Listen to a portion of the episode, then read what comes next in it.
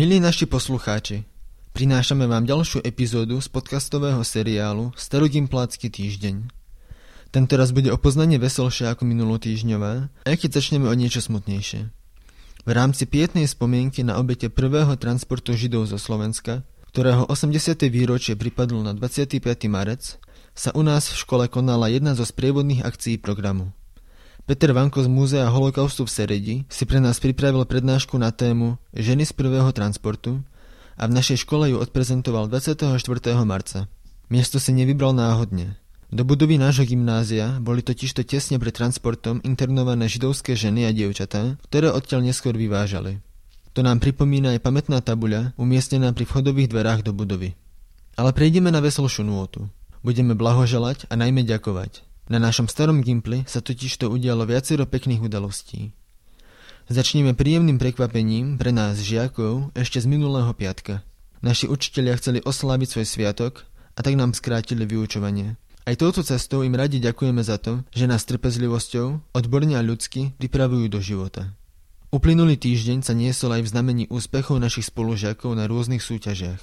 Plavkyňa Tamara Potocká získala jednu zlatú a štyri strieborné medaily na medzinárodných pretekoch Jarná cena Žiliny.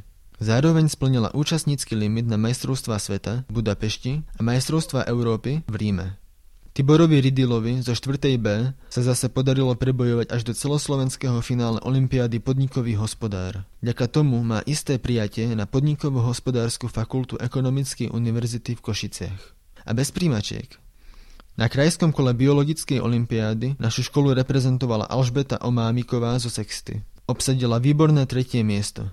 Družstvo, ktoré tvorili Michaela Plošíková a Michal Nikerla, obaja z tercie, spolu so sekundánkou Soňou Chmurovou, skončili na okresnom kole biblickej olympiády na striebornej priečke. V kategórii stredných škôl sa v tej istej súťaži blisli Zuzana Skoncová, Ema Bajtošová, žiačky 2. B a Monika Globinovská z 1. B, ktoré obsadili tretie miesto. Srdečne gratulujeme. V pondelok sa v našej školskej jedálni uskutočnila akcia s veľavravným názvom Kvapka krvi. Áno, kvapkala tam krv zožil našich dobrovoľných darcov pre tých, ktorí sú na transfúzie tejto životodárnej tekutiny odkázaní. A nakvapkalo jej takmer 20 litrov. Potešilo najmä to, že väčšina z nich bola prvodarcov. Nakoniec, vypočujte si, čo nám povedali po svojom prvom veľkom, naozaj dospeláckom čine. Áno, prvýkrát som bol darovať krv. Áno, prvýkrát som bola darovať krv.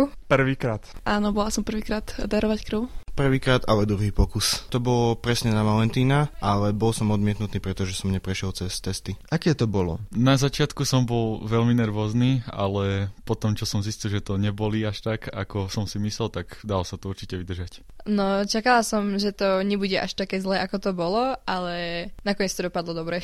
A prečo sa rozhodli darovať krv? Je to nejaká vec, ktorú môžem dať ľuďom bez toho, aby som si nejak ublížil a treba si pomáhať. A to je jedna z vecí, ktorú som chcel teda urobiť pomôcť ľuďom, ktorí sa nemajú až na tom tak dobre, alebo sa im niečo stalo. A tak som sa rozhodoval aspoň takto. Keď môžem, dám. Bola som darovať krv, lebo je to tá správna vec. Pomôže to veľa ľuďom, ktorí tú krv potrebujú a nevidela som tam žiadne mínus a voľno to bolo tiež veľké plus.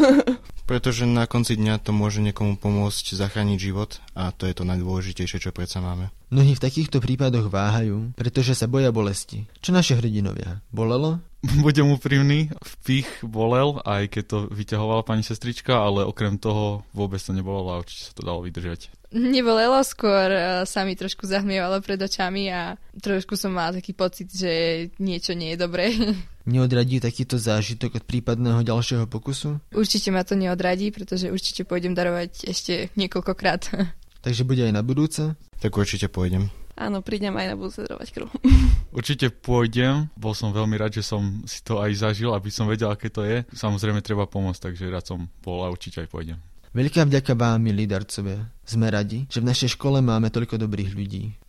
V stredu si pre nás environmentálna komisia pripravila dve akcie v jednom. Cez veľkú prestávku sa na chodbe druhého poschodia vo veľkom debatovalo o vode a jablkách. Dôvodom bol Svetový deň vody a Svetový deň pôvodných odrôd jablk. A tak sme sa dozvedeli o dôležitosti vody v našom živote a mohli sme si aj pomaškrtiť na rôznych druhoch jablk.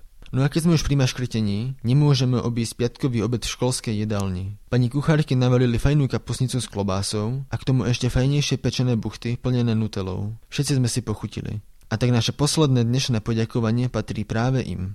Na záver opakujeme už tradičnú výzvu. Ak by ste sa aj vy chceli podielať na tvorbe starogimplatských podcastov, neváhajte kontaktovať pána učiteľa Zdena Suchého, buď správou do jeho EduPage schránky, alebo zaklopte na dvere kabinetu číslo 113. Dozviete sa všetko potrebné. Prajeme vám vydarený týždeň. Do počutia opäť v pondelok.